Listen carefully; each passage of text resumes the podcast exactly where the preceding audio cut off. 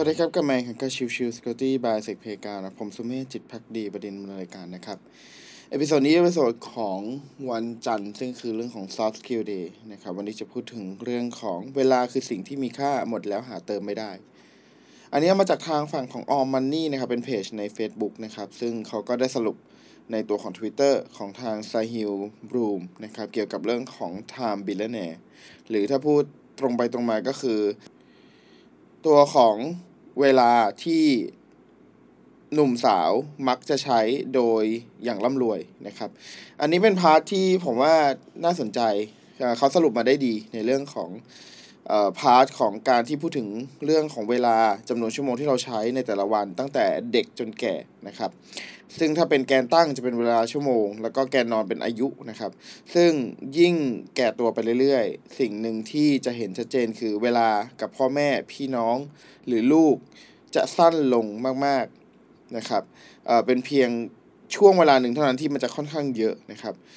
ดังนั้นถ้าเรามองสรุปใน part ประเด็นนี้แล้วเนี่ยจริงๆแล้วคือ เวลากับครอบครัวนั้นจำกัดครับ ควรจะทะนุถนอมไว้นะครับ ส่วนของเวลากับเพื่อนมีไม่มากนะครับ มีไม่เยอะมากนะครับ ให้ความสำคัญกับเพื่อนดี ๆ ไว้ คืออย่าใช้กับตัวของเพื่อนที่แบบเออเรารู้สึกว่าเราโอเคจริง ๆ เท่านั้นอะไรเงี้ยนะครับ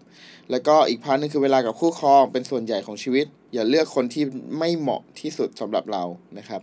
เวลากับลูกๆ ก็สำคัญนะครับล้ำค่าเลยแหละนะครับ ให้เวลากับเขาในขณะปัจจุบันนะครับ เวลากับเพื่อนร่วมงานก็เยอะนะครับ หาคนที่เติมพลังให้กันอยู่เสมอๆและสุดท้ายครับ เวลากับตัวเองนั้นจะมีอยู่เรื่อยๆ อยู่เสมอๆและเยอะที่สุด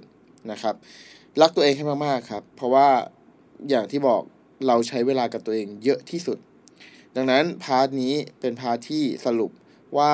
ตั้งแต่ช่วงอายุ 15 ปีถึง 85 ปี มันมีการใช้งานเวลาที่แตกต่างกัน เราอาจจะมองว่าเออเราร่ำรวยเวลาในช่วงต้น แต่ว่าพอไปช่วงท้ายๆแล้วจริง ๆ คือเราใช้เวลา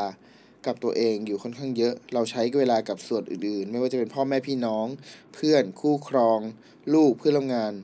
ลดลงไปเรื่อยๆ ตามอายุวัย และสุดท้ายการใช้งานเวลาต่างๆ ควรจะใช้อย่างมีค่ามีประสิทธิภาพที่สุด นะครับ ดังนั้นการใช้งานต่างๆ ควรจะใช้อย่างเหมาะสม ควรจะหาเวลาและกลุ่มคนที่เราคิดว่าเขาเวิร์ติดกับเวลาของเราจริง ๆ นะครับ ขอบคุณทุกท่านเข้ามาติดตามแล้วพบกันใหม่สำหรับวันนี้ลากันไปก่อน สวัสดีครับ